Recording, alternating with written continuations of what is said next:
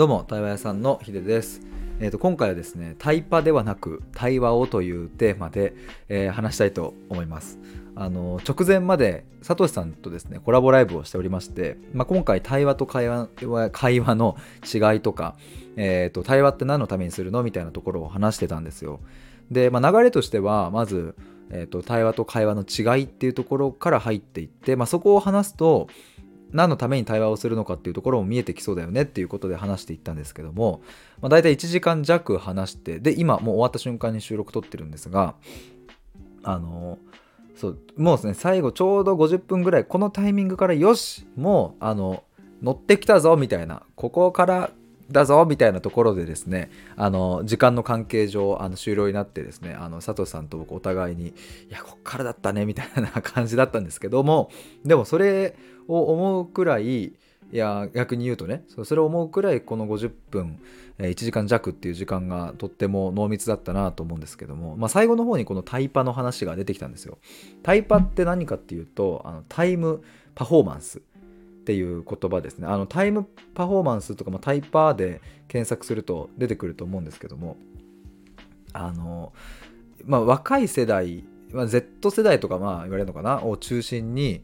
まやっぱりこうなんか映画とかもあのなんだスマホで見るんだったら2倍速で見るとか、まあ、要は時間を無駄にしないっていうタイムパフォーマンスを良くするみたいなね。えそういう意識がやっぱり昔より今の方が強いよねみたいなでタイパタイパっていうタイパがいい悪いとかねそういう言葉で使われたりするみたいですが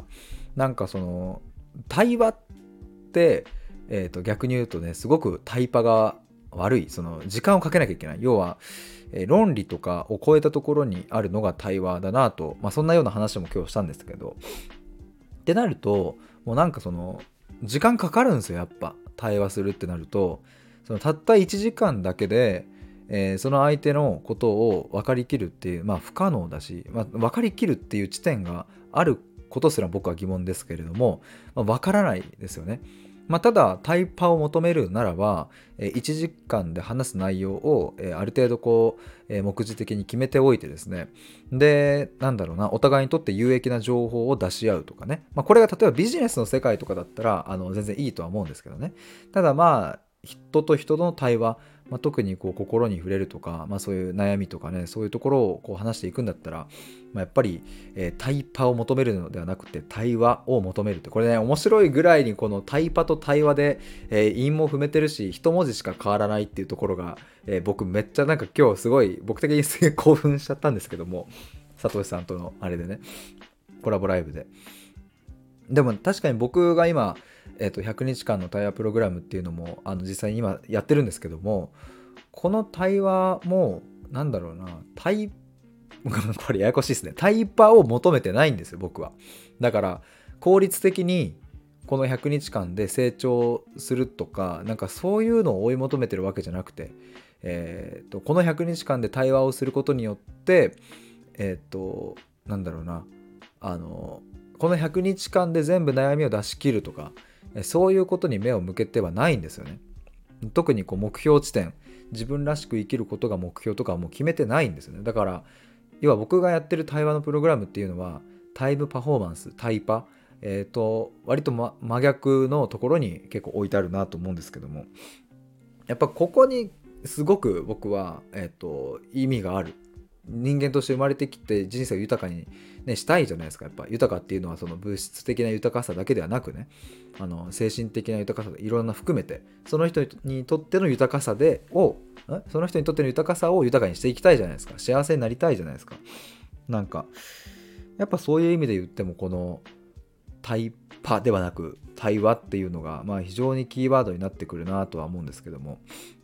まあもちろんそのタイムパフォーマンスっていうのも大事だと思います。し、えーそういう概念が出てくる時代に生まれている僕たちはちゃんとそのタイパと付き合っていくことによって幸せの総量っていうのを、えー自分の幸せだけじゃなくて家族とかねっていう幸せの総量も増やしていけると僕は思うのでタイパが悪ではないんですけどもただタイパでいい悪いだけで判断する。そっち側にあまりにも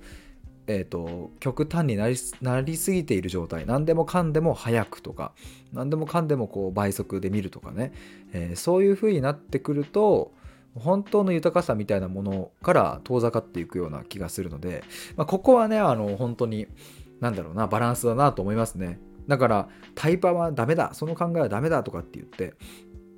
効率化なんていうのはいらないみたいな風に今度そっちに極端になってしまうといやなんかせっかくこれだけ文明が発展してきてさ使えるものもたくさんあってやっぱり省けるところは省いた方がいいっていうのもねもちろん仕事とかしてればあるじゃないですか。